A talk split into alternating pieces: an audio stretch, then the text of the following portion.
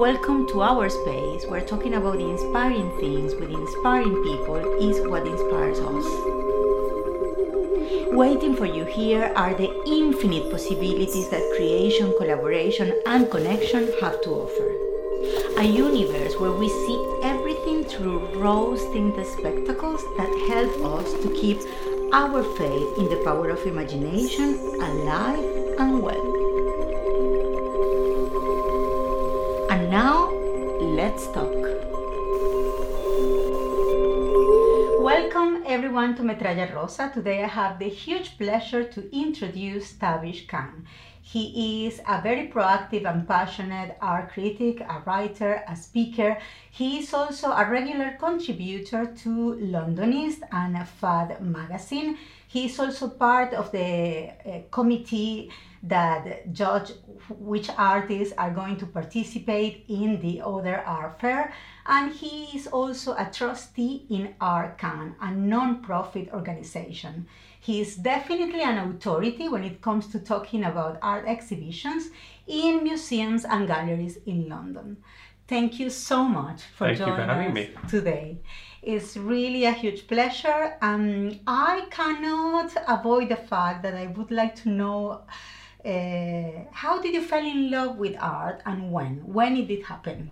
Yes, so I came to art very late in life. So up through my GCSEs and my A levels and my degree, I was very much a man of science. So I studied sciences. I went to university and did biomedical science, um, dissecting dead bodies, which is interesting and a bit diverse.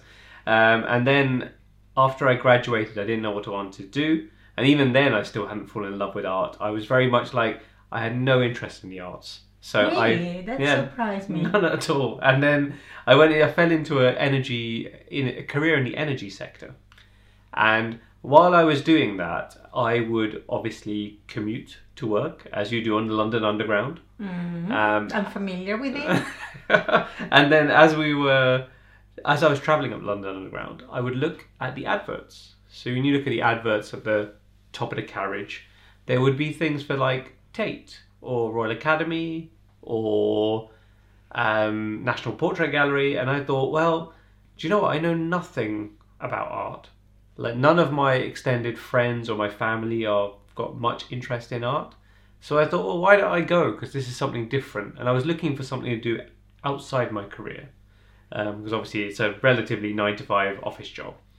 So I started going to exhibitions, um, starting with the major ones. And I started going more and more and then discovering some smaller galleries. And I don't remember which exhibition was the trigger, but I fell in love with art and I thought, this is great. So I'll go see more and more. And obviously, as you start seeing more, you start discovering more exhibitions. So I thought, oh, this is great. So I kept going. And then at one point, a cousin of mine said, well, if you really love it, why don't you start a blog? And this was maybe 12 years ago when blogs were relatively new and a big thing. and a big thing, yeah. Uh, so I started my own blog. Um, I believe it still exists, though I haven't revisited it in 10 years or so. And then after writing for a bit, I thought, well, it's interesting, and you know, some people are reading it, not many, but how can I get a new audience? So I thought, well, let me find people who write about art. And at the time, Londonist was a very young organisation, uh, largely volunteer led. Led all the writers were volunteers, the editors were paid, and so I thought, well, why don't I just pitch to them and Yeah. see what they say? I mean, the worst thing they can say is not interested. And I said, so I pitched, and they said, sure, let's try you out because we don't have any art writers. So I thought, okay. So I started writing. Uh, the irony being, Londonist is a very professional organisation today. yes. And if someone of my quality back then were to approach them now, they'd be like, no, we're only looking for, you know, established writers. But I caught them at the right time. yes, it was perfect. You were there in the know. perfect moment. Perfect timing. And then I kept, um, I kept writing for them, and now, you know, eight years later, I am, well, maybe, maybe longer than eight years, I am the visual arts editor, and obviously, I hope my writing's improved a lot.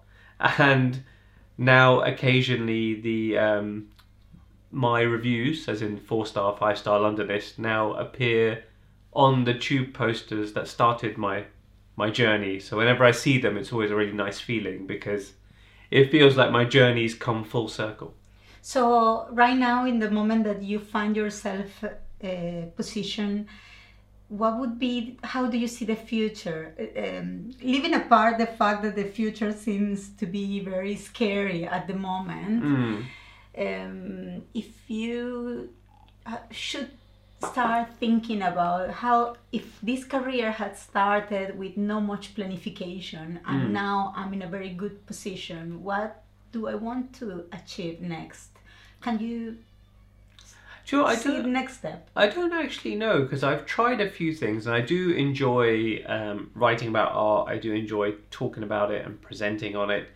But it's interesting that because I have an unorthodox background, as in most art critics started as either history of art graduates or journalism, um, I have a very different approach. Like my writing, as anyone who reads it will see, is quite short and snappy, hmm and I enjoy that. And unpretentious, I would say. I hope say. so. Unpretentious, is. yes. But a lot of journalists would say, a lot of journalism students, if you speak to them, prefer the long form of journalism rather than the short, snappy form. And I've tried my hand at long form and I don't actually enjoy it. I don't actually enjoy writing a thousand words about an exhibition. I'd much prefer writing 500 words and keeping it very, um, very easy to digest. And I think the reason I write like that is I want people who are like the old me, Mm-hmm. as in the me who didn't know anything about art, to read my writing and discover art the same way I did. It's a bit of an ev- evangelization kind of I know, work. yes. you want to you want to make the audience wider and bigger, probably. Yes, like I, I mean, don't get me wrong. I love it when artists and people in the art world read my reviews and value my words and think they're great. That's amazing. But ultimately, I feel like there's a there's a big audience writing for that community, and a lot of the art magazines are very much focused on writing for the art literate crowd. But I feel like there's there's very few that write for the sort of the general public, and when they do, for example, the big newspapers, they tend to only write about the big blockbuster exhibitions. Mm-hmm. Now, obviously, I write about them too, but I also think I write about a lot of smaller, emerging contemporary exhibitions, which I feel like, with the exception of a few places like Time Out, don't really get much coverage at all. No. So that's what I want to expose people to. and that's beautiful um, because if if you lo- fall in love with art because of the therapeutic kind of vibrancy side of the kind of stimulation that you can get hmm. from an art wor- work and when you are inside the art world it, it, it should be like that. You should write just because you would like to share hmm. whatever you thought or whatever you think is good to share with the others.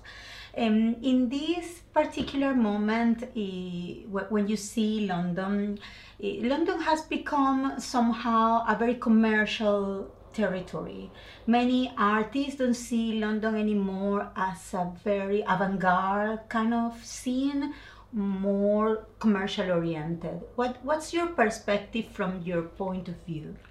Yeah, it's it's a tricky one because I completely understand that perspective, but then I also have this view that I don't like the fact that in in art often commercial is is painted as a As dirty word. bad, yeah. Yeah, and I was thinking like, don't get me wrong, I wouldn't say overly commercial. Of course, you can be too commercial, and I think there are some downsides to that. But it's that sort of feeling that when you speak to art students, like at university, when they ask questions like, "Oh, well, how do I make money from art?" Often they get shot down by their tutors, and like, art's not about money. There's money doesn't factor into art. Warhol would have said that he w- he, he didn't agree. he wouldn't have He agreed. wouldn't have no, he wouldn't have agreed at all. Um, but then I think the other thing that worries me about that is don't get me wrong, I understand this sense that art should be about purism. Like you're creating art because you love it, not because you want it to sell. Mm-hmm. And I completely understand that. But the problem is if you start saying art has this purity, don't worry about money, just focus on making beautiful art or conceptual art or amazing art. The downside that's going to happen is what you'll end up with is a world full of people who don't need to make money from art. So, in a sense, just people who are children of very rich people Mm-hmm. or spouses of very rich people.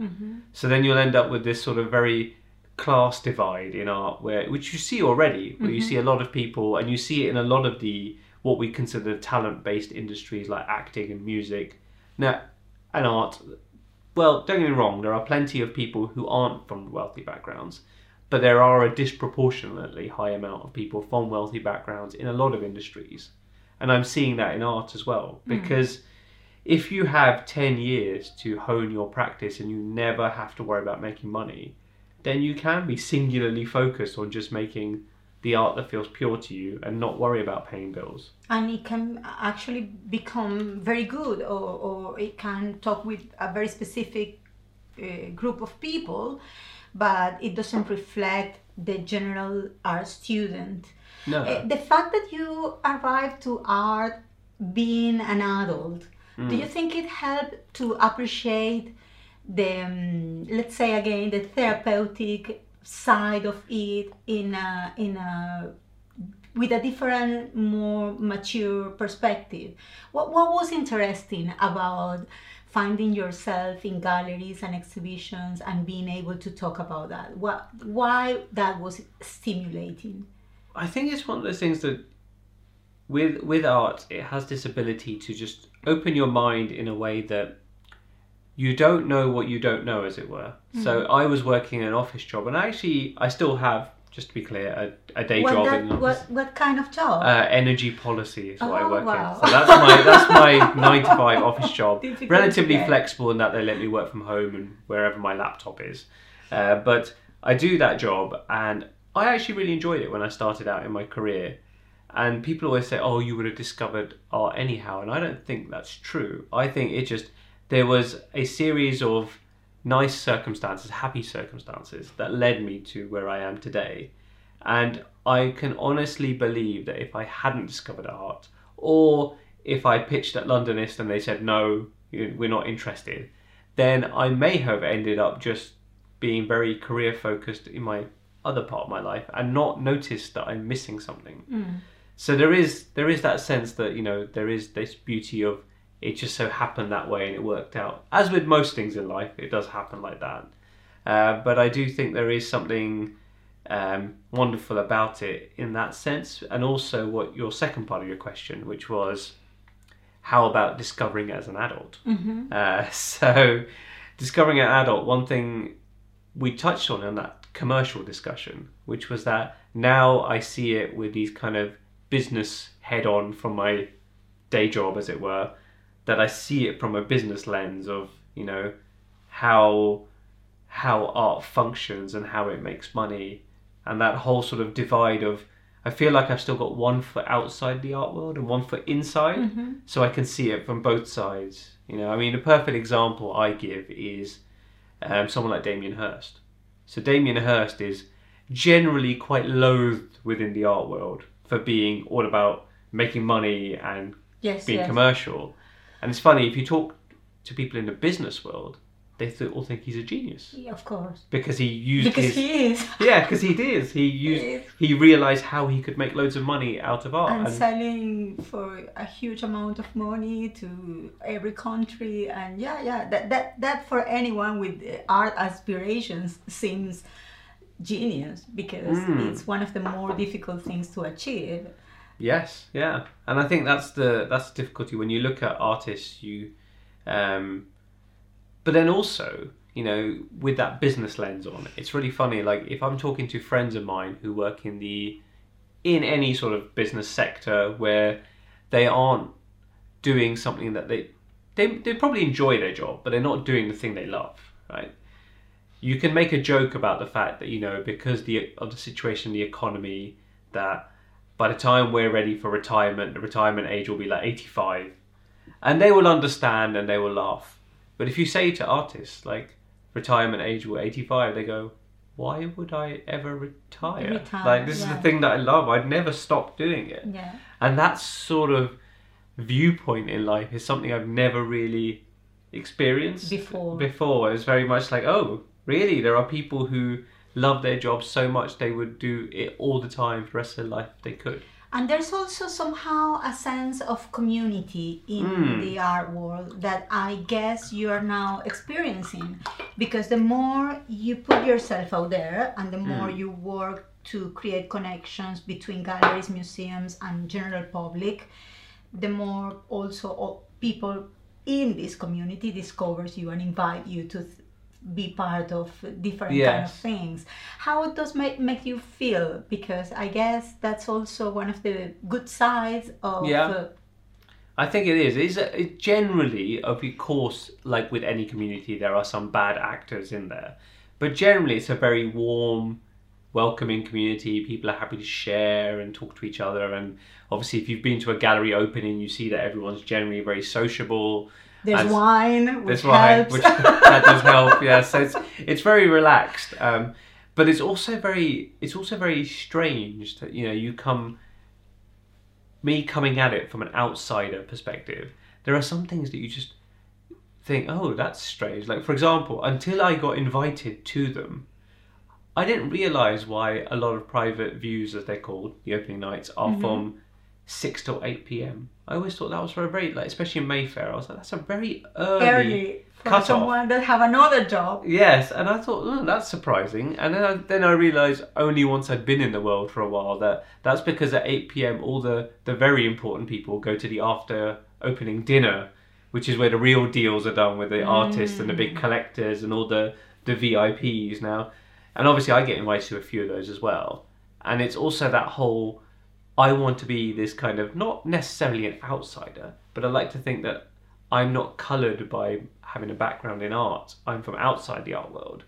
And then you also have to be very careful of how you get swayed because the art world is a very small world and everyone talks to each other, everyone knows everyone knows everyone. each other. So you also worry that by being in there, you will go native, as it were, and then start to think like everyone else. Well, when one of my, hopefully one of my advantages, as I see it, is that I'm not like everyone else. yeah, I'm you don't different. have uh, the necessity of making anyone happy. Let's say. no. and um, it's good that you mentioned that because one of the one of the difficult parts of writing about art or writing about uh, openings and exhibitions and the work of other artists is that when you want to be really critical somehow you feel like oh my god if you don't have anything good to say just don't say anything and we end up always being quite complacent and Yes. talking good about everything, which is also maybe seen as a lack of uh, commitment. Wh- How, how do you relate with that necessity of being objective, being clear, being transparent, being uh, honest, Yeah. but at the same time, there's no need to talk bad about anyone, eh, anyone if if there's really not. I don't know if I made myself Yeah, I, th- I do understand that. I think I think the tricky part would be so I was I once compared it to film. So if you're a film critic and there's a film and you don't think it's very good, and you write a review saying that it's not very good, like a one or a two star review, and you say that I don't know Robert De Niro's acting was terrible, right? The film world is a bit larger, so the chances of you then running into Robert De Niro the next week are quite slim.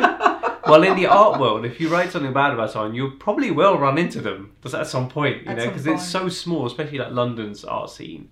Um, it's so small that that will happen. But at the same time, you have to.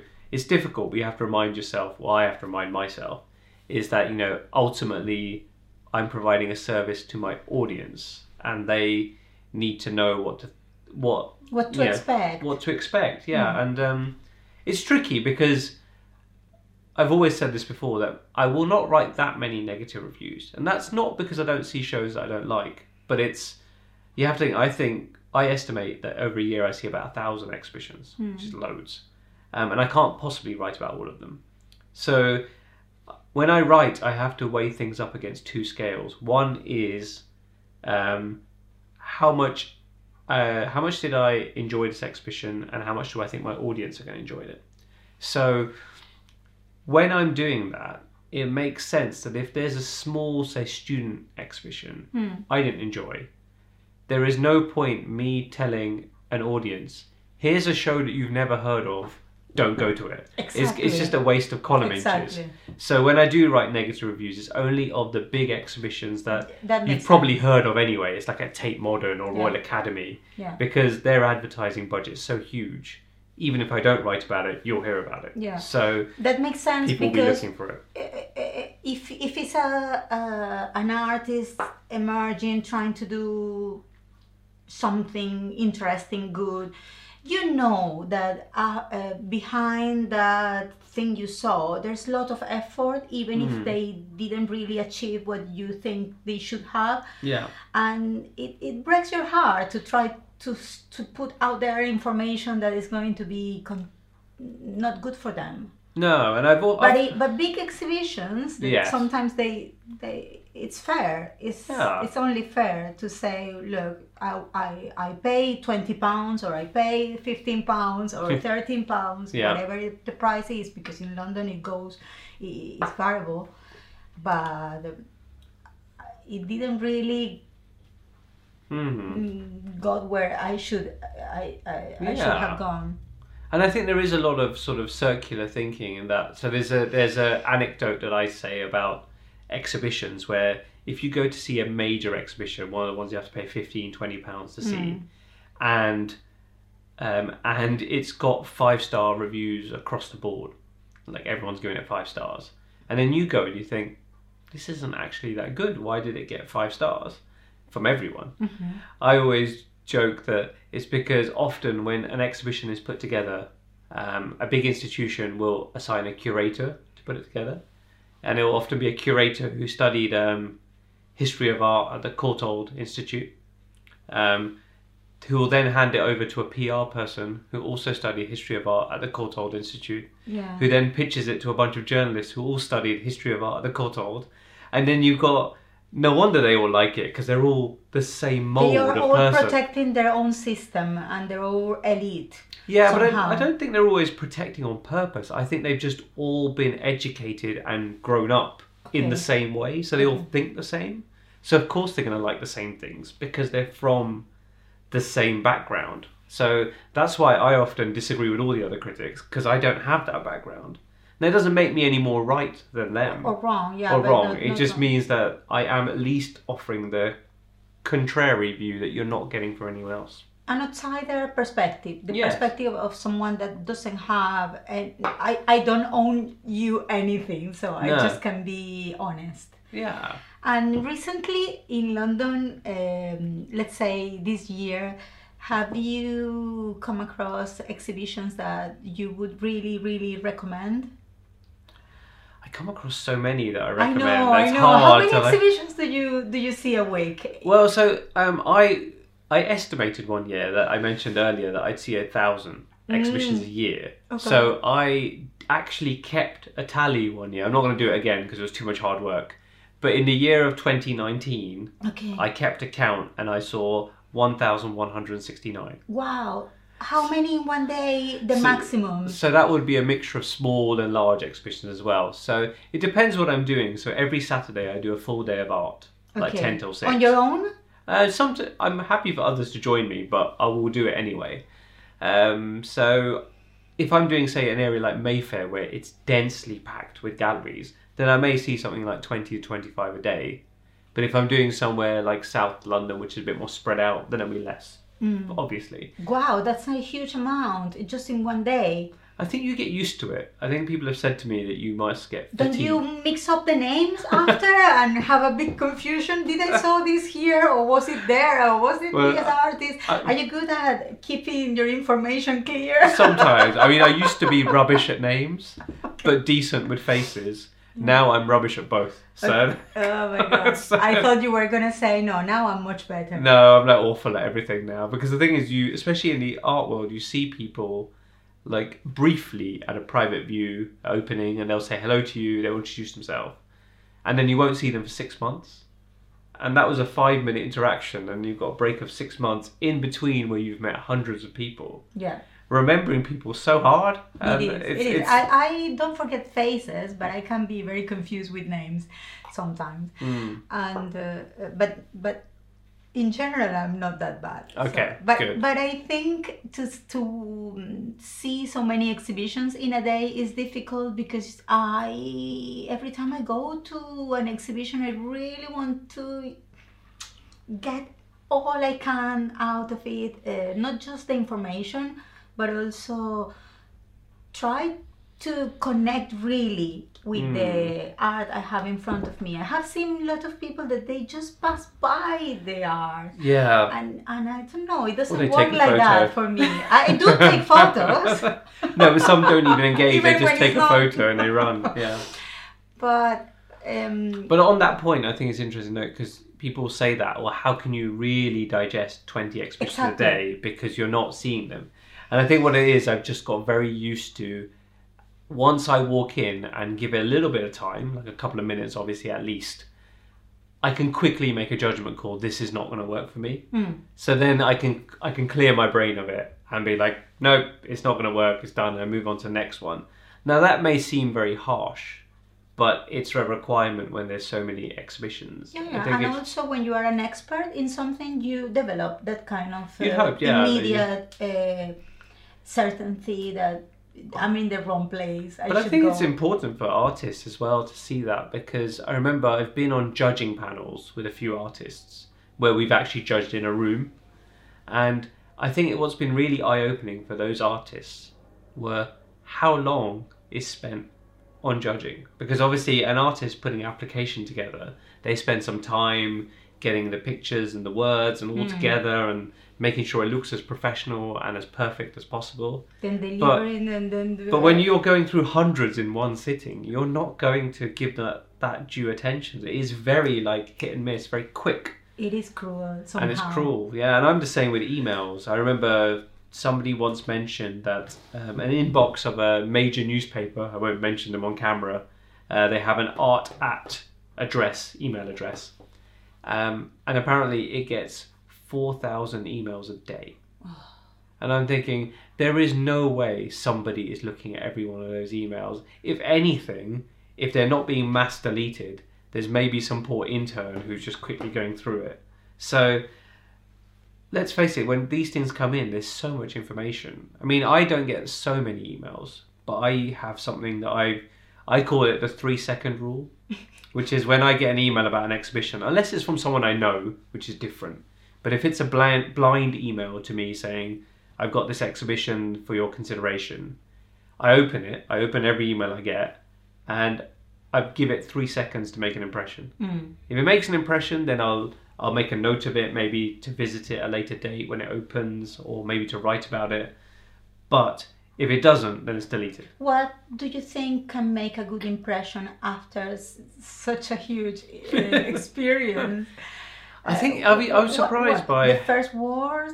Yeah, well, I'm, Um, I'm surprised by how many things where what I want to do is digest it quickly, and how much, how many things work against that. So, for example, how many visual artists, the clue is in the word visual, do not have an image in the email they send me or in the press release. There's no it's just words. Okay. So that doesn't help. And also, sometimes I'm reading a press release and I get halfway down it, and I know what inspired the artist, I know where they got their ideas from, but I have literally no idea what it is. Like, are you a photographer? Are you Uh-huh. a painter? Are you a sculptor? I don't Lack know. Lack of clarity, would Yeah. you say that doesn't help? Yeah, it doesn't help. And to be honest, um, I know people don't like this often, but in an email, bullet points go a long way. You know, just key bullet points. This is what's Yeah. happening. This is the exhibition. These are the dates. This is who the artist is. This is where So it is. even you would recommend to do highlights, like as simple as Or that. just keep the key things, yeah. And then there can be more detail below it. If somebody's interested, they can read more, of course. Or you can give links to places where there's lots of text about the work, if that's Yeah. what you're trying to share. But lead with something very simple to engage with. You know, the whole uh, concept of the elevator pitch. You know, if you're stuck in the lift with someone for 60 seconds, how would you pitch yourself? That's how you've got to think about it. Okay. Uh, I think it's interesting this conversation about the th- three seconds rule. Six Mm. seconds, six, three, Three just second three. rule, Oh my three god! rule. Oh my Yeah. god! And did you see museums and galleries as oases, spaces where you can go and somehow disconnect with the chaos of the city and connect immediately with the mental and creative stimulation. I do. I, I mean, obviously, I love exhibitions and they're wonderful, and a lot of our big galleries are free, which is amazing. And exhibitions are there are brilliant exhibitions in London every year, uh, but Can you remember one in particular from the last year? yeah. So if I was thinking very recently, I mean, um, it's soon to close, I believe, at time of recording. But like the Picasso and paper one at Royal Academy was fantastic. There's one at Hayward. Even better than the one at the Tate? Which one was the one? At Tate? Uh, Picasso, the last years of his career. Oh, that it- one it year. was huge. Yeah, I think they're both on a similar level. I really enjoyed both. And it's funny because I went there and I thought, I know Picasso. I've seen so much of his work. How much more can you show me? And yet, it's still very Still. good. And if you think of a themed show, I like the trees one at Hayward Gallery, which was fantastic. Yes, I want to go to that Yeah, one. so hopefully it'll still be open when the Yes, Hayward Gallery yes, reopens. yes. But I hope so because that one uh, seems to be very refreshing in that sense of be, put yourself in a location that will somehow give you hmm, a little bit of peace, a little bit of. I found exhibitions very um, calm. Just because people don't talk too loud and the, the, the whole situation, the protocol of people inside of a gallery yes. seems to immediately bring me at, at least it happened to me to spaces of where um, you can be slow Yes. and you can be calm and you can just enjoy at your own rhythm if you need it yeah. I think the difficulty with that, Well, though, that's not that- easy on the tube It's not easy on the tube, no. But even in galleries, like I mean, don't get me wrong, it's a very positive thing that art is as popular, as far as I can tell, as it's ever been in London. yes Uh, the downside of that is that if you go to a very popular exhibition like that Picasso one, I went as press before it opened to the public, so I get a privileged view of seeing Lucky it quieter. you. But if you go on a weekend, my God, it's just absolutely heaving, and it's and it's actually quite hard to enjoy it, and it's tricky because I don't know if there's a solution to that. Because I remember there was a really interesting Guardian piece about this is ruining the experience for everyone. yes somehow But I don't know what the solution is. Like, you don't want art to be less popular, no no and no. you don't want to restrict people, and then some people will never see it because there's no opportunity to. If you make it too expensive, less people, fewer people will see it. You don't want that either. So I don't know if there is an easy solution. I think I think it's wonderful to see these Yeah, exhibitions full of people, even if somehow, from a selfish point of view, it's a little bit uncomfortable because you have to queue to get in front of the little drawing or the Yeah. you want to you want to see it from a very close perspective because sometimes it's where you can see in the flesh what really opens your understanding yeah, uh, to to see the same painting or drawing in a book is never the same. It is No. not the same, and and that's one thing you only Mm-hmm. realize when you are there and Yeah. you're like, wow, this looks Yeah. amazing. Yeah. I think museums are doing some interesting things. Like I've seen things where um, they are doing sort of cheaper pricing midweek or more expensive pricing in the first and last weeks Mm. because it's always busier at the beginning and the end. No, Exactly. pe- less people, fewer people visit in the middle for some reason. Let's face it. Yeah. Everyone goes the last week, and including me, including me. But then the commercial galleries are never that busy, so that's always quite nice. The sort of the the, the And big it's always free, right? and that's the beauty isn't it yeah there's this there's this interesting model. So like i may talk about things that i don't like in the art world but one of the things i do love is the fact that there's this general agreement that commercial galleries anyone can walk in and they have opening times and most of them are open at reasonable times. So that's wonderful that you Yes. can you can just go and look around and you don't have to be interested in buying you don't need to be a collector or a critic or an artist. You can just walk in have a look around read about the artist and then leave. Um, which is a lovely lovely idea and i do worry that as the traditional gallery spaces we're getting fewer and fewer of those in london because it's so expensive I do worry whether that will stop happening.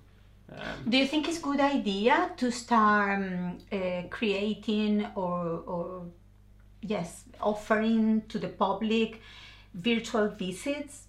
That's another thing. I I do believe that art still have that you Mm. still have to go to the gallery. Yeah, I think so, and I think Or- or I mean there are a few things that are off-putting about galleries. So like the commercial galleries are often quite intimidating. You often have to like ring a bell, um, and it's like a closed door, so you don't know whether it's open or not. Um, also, you know, a lot of opening nights are called private views, but there's no guest list. So You can just go. then why is it private? Why do you got the name private? All it does is it scares off people who Of aren't familiar with art. So there are a lot of things, you know, the the classic, you know, you walk into a gallery and somebody at a desk kind of looks at you and then looks back down at the computer, not very welcoming. that happens it can be intimidating. It can be, yes. So that's that's the downside. But um, I do enjoy. I I like some things. Like I've seen a few galleries where really simple things like it's winter, so obviously the door is closed. There's just an open sign in the door, and I think that's quite nice yeah. because that lets me know that I can push the door open and go in.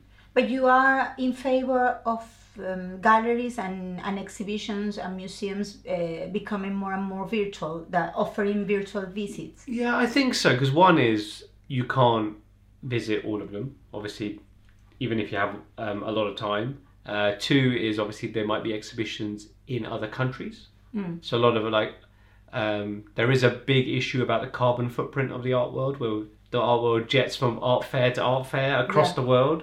Um, so that's not great for everyone. And obviously, you have to remember there are some people, due to various access issues, who cannot travel to galleries. So increasing that helps. And I've seen quite a few, like the Galleries Now website offers virtual reality views of exhibitions. You can, well, you don't have to put on a virtual reality headset. You can just look on your phone or you can go on your desktop. On your desk. But you can see it all, and that's that's a wonderful experience if, for those who can't go. Is it? I haven't. I I, I I mean, refuse to, to I would, go there. I would always say if you to- can go, do Yeah. go. But, But if, if you can't, have to for Yeah. work or something, yeah, work related, I would do it. But uh, just because of my own pleasure, I prefer to wait. Yeah. Till the moment I if have you the can, time. then yes, you should. And in London, it's not a secret for anyone that there are many art fairs. Mm. Some of them have you as a judge. I have uh, judged on a few, yeah, Exactly. Like, for example, recently the other art fair. which didn't go ahead. which- Obviously, it was postponed because of the COVID nineteen. the how is that experience first and second would you describe how did you consider uh, what is different from each one of the fairs because maybe some people needs a little bit of guidance uh, why the other art fair is different from the affordable fair or there are many Yeah, there are many. I suppose the other art fair is one of probably three or four that is specifically for artists only. Well, affordable art fair is galleries, so only galleries can apply for the affordable. Artists can apply for the other art fair. Um, but I, I quite like it because it feels like I know we talked about the word commercial, but it feels like the very commercial uh, beginnings of an artist. So you are there as an artist representing yourself, and it's you who has to do all the selling, and it just feels a bit more. It feels a bit more friendly because you're talking to the actual artist, not a gallery representing them. I like that, and also in terms of judging, yeah, it's interesting. I've said this to a few people on judging panels. It's there is a benefit of artists who apply for a lot of uh, lot of things like fairs and prizes. Of, of course, it costs money, so obviously only apply if you can afford it. But if an artist is applying to lots of different things, it makes a big difference. Where like that judging panel I mentioned, where we were all in a room. Mm. if you know who If is I- judging Well, if I know who the artist is, so like the artist pops up and it's just a JPEG okay of their work, a picture of their work. But I can tell all the other judges, oh, I know this guy. Okay. This is what his work is about. This is how he does Well, it. Well, but you know there are there are prizes that that's why you have to apply with a pseudonym Oh, a pseudonym. because yeah. But it- how do you say pseudonym. pseudonym? Yeah, but even then, I don't think it's possible because Like you know they have Because if not, if, but if your you work is have a preconception. but if your work is really recognizable, does a pseudonym work? yeah, not in the art world. Yeah, like I remember, I remember if someone showed me those secret postcard sales where they sell the postcard, and obviously it's secret until you buy it to find out who actually made it. Not for you. But it's like a lot of the time you can look at it and go, well, that's definitely a Bob and Roberta Smith. That's definitely Tracey Emin. You can recognize them. So, So it's good for you to know the artist. well, I mean, I I see some benefits of applying under a pseudonym. I do because that removes all judgment. But the thing is, I think artists will still get recognized anyway. Especially if they have a very strong identity, Yeah. visual identity. Or, or- And also, like these days, a lot of artists are on Instagram, as mm. everyone is. exactly. And one of the things that helps the judging process is if you see one work, I'm like, I'm interested to know what the rest of their practice looks like. If there's a link to their Instagram profile, you can have a look and go, oh, okay, okay, I maybe, think this yeah. artist should go in the fair, or no, I don't. And the thing is, if you applied under a pseudonym, there'd be no way to do that. And and the other members of the panel Hmm. are they if they maybe have a less um, interconnected practice because you are in Instagram, you do some videos on Hmm. YouTube, you put yourself out there a lot, and then you write for uh, online magazines like Yeah. Londonist and Fad. If they are a little bit less like that, do you think they are more objective when they judge? Yeah, I do. I don't know. I think there'll be, and also obviously you can't allow. You have to allow for preferential taste. You know, everyone's got different taste in artists. So some people won't. Um, so I remember there was a there was a prize. Now I'm not going to say which prize or who won, for the obvious reason Okay. of about of, for what I'm about to say was that I was talking to one of the other judges. Now all of us judges were judging in isolation. We weren't judging in the same room. We judged Okay. online Oh, for this prize. That's a bit Actually, most prizes it's judged okay. online by yourself. You don't actually talk you to don't each other. talk with anyone. But this art, this other judge is a friend of mine and a fellow art critic. So I was messaging her obviously on WhatsApp to say, you know, what do you think of it? So I did my judging without talking to her, and then she did her judging. And I was like, oh, so what did you think of the artist? So it was all done now, so we couldn't collaborate in any way. She went, oh, I really didn't like this artist. And I, I looked, I spoke, I said to her, it's like, you just watch, he's going to win. And he did win. and the reason I know that is because I know what the gallery, what the prize's taste was. okay. So I knew exactly the kind of artist they were looking for, and I knew what the other judges' tastes were. And I knew, despite her not liking it, I knew everyone else would like it. So that's why I said I know that person's going to win because you can just tell when what they're looking for often, and it's and obviously that's from years of experience, but it's often I can tell what prize works for what kind of artist. And in the case of the other art fair, they don't put you any. They really give you total freedom to Yeah. judge.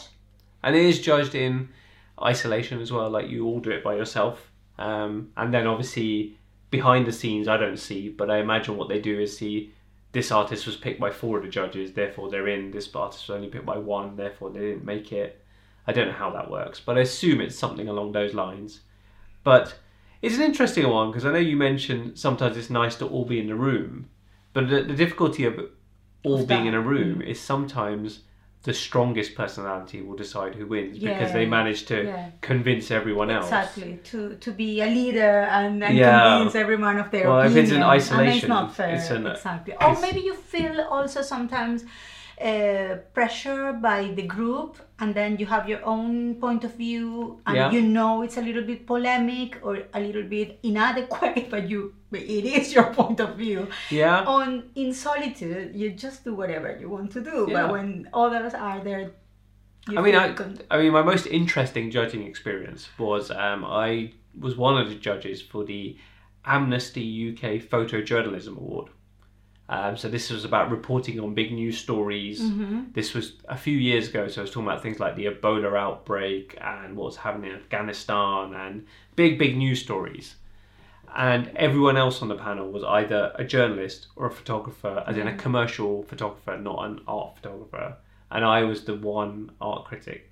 And it was funny, all the things that they didn't like, I was the one who liked it because I liked the For composition. example, okay. Because there was interesting composition, and they were all like, "But there's no narrative," because they were looking for narrative. Yes, they were looking for the story Yeah. because they were looking at it as journalists and Exactly. photo, photojournalists. So I do offer a different viewpoint Yeah, for yeah. that. I mean, ultimately, the ones I liked didn't win because the criteria was there must be a journalism aspect Yeah. to the work, but it did mean that I could appreciate things and share that with From an else. artistic point of Yeah. view. That's very interesting. Um, these uh, all these art events that have been postponed have been postponed in London are gonna happen. Do Yes. you know? Do you have idea of how is how is that going to work? I don't know. I think it's a very tricky time for the art world because obviously with the whole COVID nineteen thing, everything's been postponed or something. A few things have been cancelled. So some people have said we're just not doing the twenty twenty version. We'll do the twenty twenty one. But for the ones that are postponed, it's really hard because you don't know when this is going to clear up. So you're like, well, is it going to happen soon? Is it going to happen in three? Is three months time Is good it gonna happen? Yeah, and then and then also for the museum exhibitions, obviously everyone wants us to extend them because people have missed the opportunity to see them. I, I'm one of those that Exactly. there are so many exhibitions that I would like to see, and I'm panicking that maybe there's no time. Well, I think it's not just the fact that they want to. Ex- I think in a perfect world, every exhibition would be extended to allow for this. But we have to remember a lot of the works are on loan, and the loan agreement ends by a certain date. And they have a schedule. They Yeah. have to keep going. Exactly, and and sometimes the exhibition is travelling to another museum afterwards, so they Yeah, they've got a schedule as well that be disrupted. Previous commitments and Yeah, so it's very difficult to know whether everything will work out, and yeah, we it's it's going to be a very strange year. We won't we won't know what happens. I think. and now that I know that you have this uh, strong business kind of mindset in, and you can see things from that point of view, which is really interesting. Uh, being an art critic, how is your work with um, an art ArtCan, which is to help artists to try to find a place in the market market Yeah, well, it's not just not just in the market. I think it like um, one of the things we've discussed is it's very hard being an artist today. You know, there's a you There might are think many. yeah, Too many, well, well, there are many artists. That is one issue. So there's a lot of supply um, to compete for the demand. Um, there's also the issue that uh, making money as artists is quite hard because London's a very expensive city to live in. Well, actually, most of the world is very expensive to live in now. Mm. So the question is, how do you get exposure? Because most of the galleries have got a full roster of artists and maybe not looking for new artists. So if you're starting out, it's very hard to get any traction.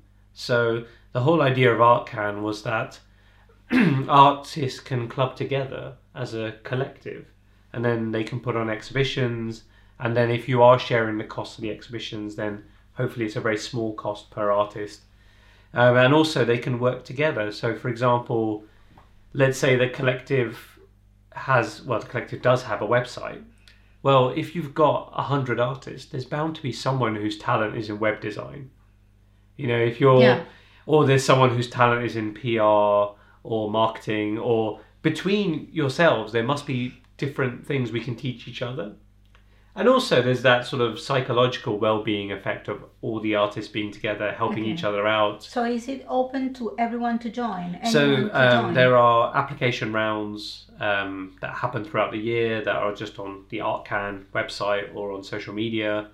And when artists do apply, there's a committee made up of artists who select who will join ArtCan. So, Okay. so it's constantly growing. It's got members across the world, and even just having, say, members in Vienna is an added bonus because let's say a gallery space is available in Vienna, they can let all the other members know, and then maybe some of these artists who are normally UK based can show in Vienna Exactly. or America or Sweden or somewhere. It's like a web of uh, Yeah, and it always helps that you know this whole we all work together to lift it up. So I'm on the board of trustees whose job is to kind of help guide the company, and I think Kate Enters, who runs it and founded it, has done this wonderful job of setting it up. Yes, it's a collective, but she set it up like a business with a board of trustees, with financial records, and what that helps is it gives us all a strategy and a plan to walk to work towards. So, just helping and run it in a more professional business like business like manner. Okay. Just makes sure it's a more effective organization and it's supporting artists as well as it can. How do you see the future of painting? Because with all these mixed media. Mm. Uh, performing arts are becoming Mm. huge with time every time more every time more and more uh, but seems like painting are still the big the more established form of art visual art Yes. and do you think it's gonna be like that in the future how do you see the future of painting It's a tricky one because I know there's this whole wave. I think it might be in the '90s when people were saying painting is dead. You know, because we're now moving to all conceptual work and it's changing. But the truth be told, it's still doing well, and ultimately, art is, like it or not, driven by the marketplace. Mm. And if you went to Frieze 2019, uh, Frieze Art Fair in London, you would have seen it was very painting heavy, mm-hmm. and that was because the economy is not great, and they know that painting sells well. Because ultimately, what people want is something they can hang on the wall Yeah. because that's the easiest thing to sell. And performance art is doing really well, excuse me, and growing. But it's not an easy thing to sell. no sometimes you need a, a lot of space for example Mm. for tri- three-dimensional objects you need space Yes. but also if it's an installation and requires a corner or a specific kind of display Mm. it, it- makes things even harder uh, if someone is just buying to put an object a beautiful or, or, or an interesting art piece in their Mm. home or their spaces Yeah. Because let's face it, I mean, obviously museums are different and mega rich collectors are different who've probably got warehouses full of art. But for the average person, they still want something on a wall, right? yeah You know, if you put a sculpture somewhere, it's going to get in the way at some point, probably. do you collect art are you interested I in do. buying Yeah, so I probably have. I don't know how many. I think it's like a in my two bedroom flat, so it's not a very large flat. I have about 120 oh really artworks. Yeah, That's some are very incredible. small. Some are very very small. And now I'm getting smaller and smaller because I'm running out of wall space. So it's like full salon hang like everywhere. I'm I'm going to keep going until I run out of space. So now the the lack of space is um, dictating what you have to choose or buy. Yes, but then also I, you know, it's not. It's it can be a very expensive hobby, but I think art does not have to be an expensive No, not hobby. I mean, I've got a rule that I've never spent over a thousand pounds on an artwork. But to be honest, I've not even come close. I think the most I've ever spent on an artwork is six fifty, and then the average I spend on artwork is probably down in the kind of like the 200, 150 pound mark. do you see it as an investment, or do you, or it's just because of your self? You are I very always feel like- I always feel like I, I love it because art makes my place. I mean, obviously, I've got really boring magnolia coloured walls, so uh, art makes the place more beautiful, and I love it, and it's inspiring. But in terms of investment, I always feel like if it becomes worth more, great. But if it doesn't, I don't care ultimately. And let's face it, people say, "Oh, you know, art could be an investment." If I've got a five hundred pound artwork and it um, it increases in value ten times to five thousand pounds, I still wouldn't sell it unless I was really hard up financially and I had to sell it. exactly. So I would still keep it. So I don't feel like unless it multiplied what ten thousand times, it's it's just But for some people, it's just good to know. Oh, this now Yeah. can be sold for the, the three times what I pay for it or whatever. For me, I Um, always feel like it's more like I'm buying it to support the artist's Okay, career because I feel like support a living artist. That's Yeah. a very good thing also, to do. I know they say, you know, they say the the phrase that you just mentioned, which was buy from the living artists because the dead ones don't need the money. Exactly. I would also say buy from the ones who aren't established because, like, I mean, don't get me wrong, I really love like Antony Gormley's work or Anish Kapoor's work, but they don't need the money. Like, No. they're doing fine, right?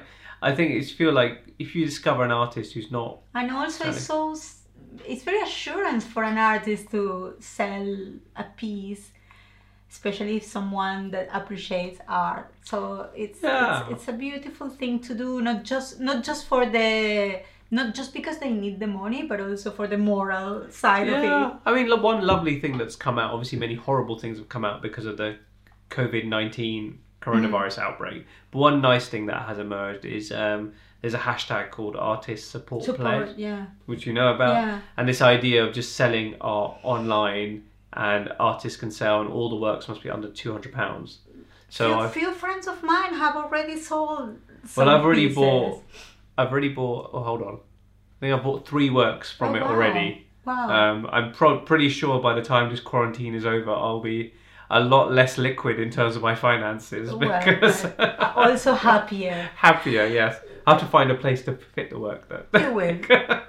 What are your five top five best memories related with art? That's a hard question. I'm trying to I think. know. Of my fi- five Sorry. I mean, one of the, one of the things is that I talked about earlier, which was the fact that because of I started out seeing artwork, oh, visiting galleries because I saw underground posters Mm-hmm. to see my own stars on those underground posters, which happens more and more these days, which is lovely. Is a Mm-hmm. lovely thing. Every time I see one, it like lifts up my day because it's like it's finally come round. So that memory is wonderful. I've also got brilliant. the first mem- time you saw one. yeah, the first time I saw one. I Do you have the photo? I I'll check about the photo, but definitely the first one was Big Bang Data at Somerset House. It was an exhibition. That was the first time I saw it. I love the Somerset House. Yeah, it's a beautiful building and has some great exhibitions. Uh, I was trying to think of the other ones. The other ones I love are sort of stories relating to my artwork. So there's there's an artwork in my flat uh, by an artist called Fran Gifford who she draws birds, but she draws them on her actual diary pages. Now I've gone to see her and her artist husband at their home, um, David, and so I actually appear in her diary entries. So there's one of her diary entries where she drew a bird on, and it said "Tab is coming for tea, buy biscuits." Um, so I bought that work, and it's now hanging in my flat. I love it. Yeah. That's great. And there's also other stories linked to works. I was trying to think of other ones. One is where an artist who had a work that was slightly damaged. So she asked me, like, she's doing studio clear out. She's like, You always like that work. Do you want it? And I was like, Oh, I'd love it. And she brought it to my flat.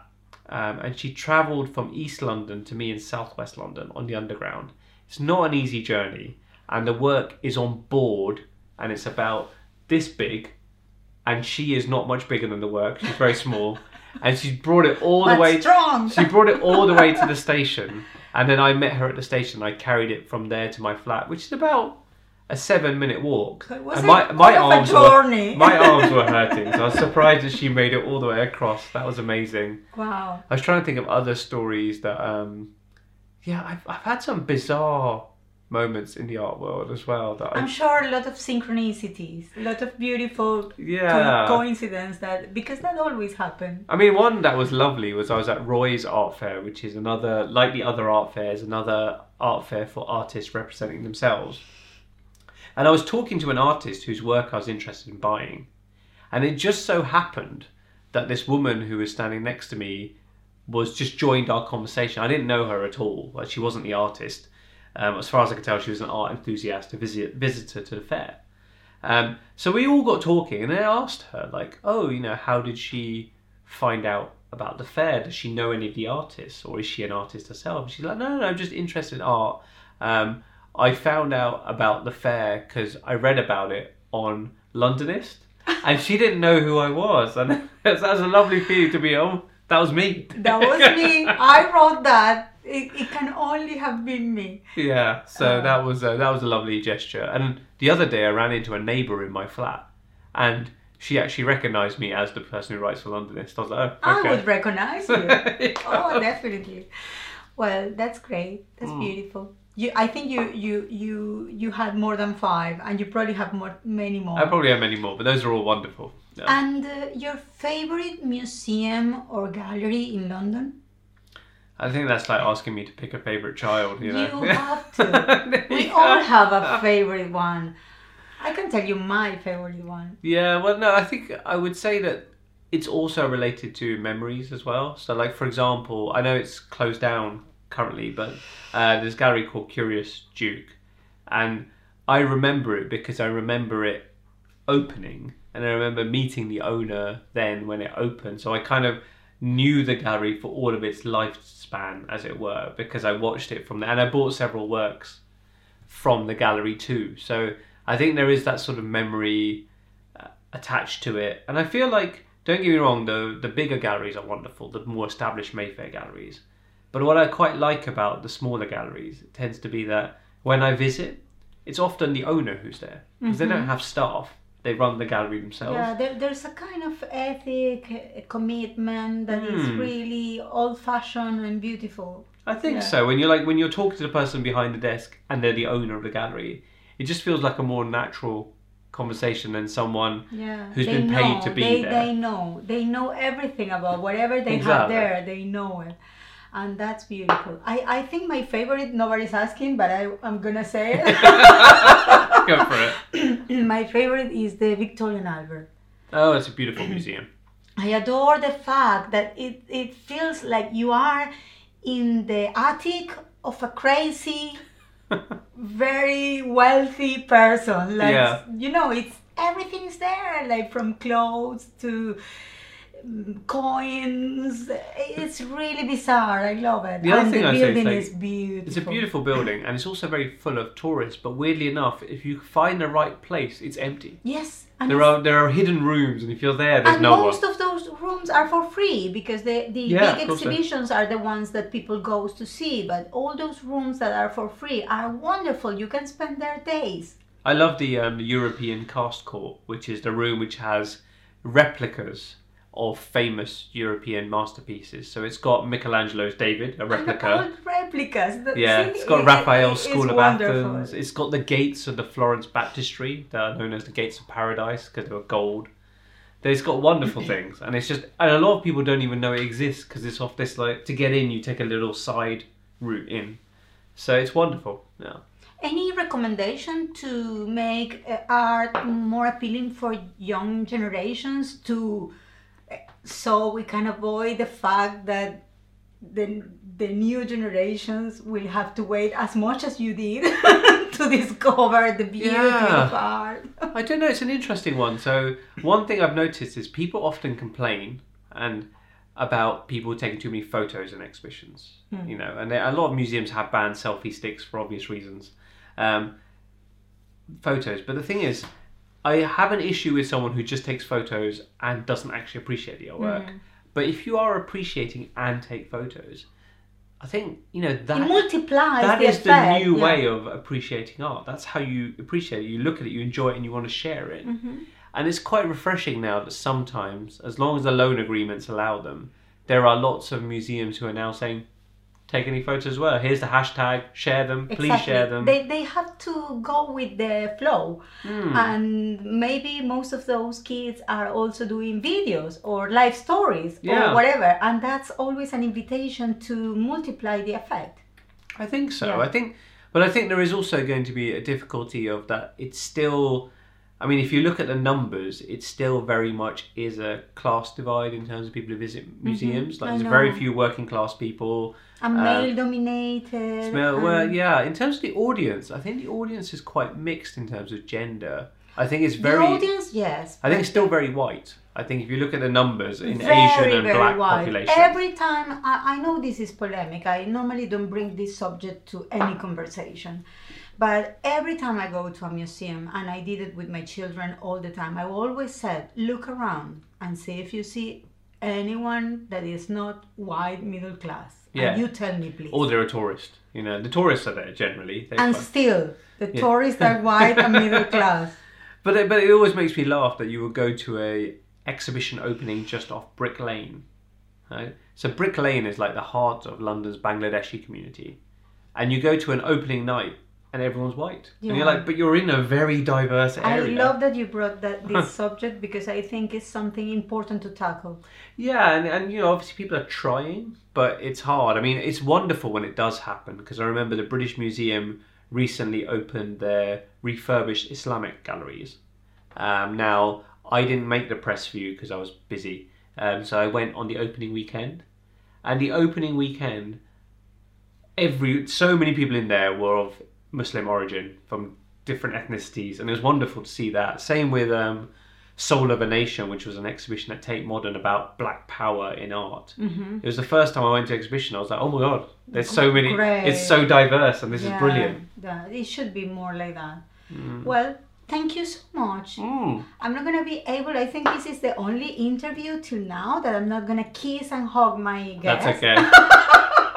but the love is still the same. Thank you very much. thank uh, you so much. Thank you. Thank, thank you. you. Bye bye. Bye bye.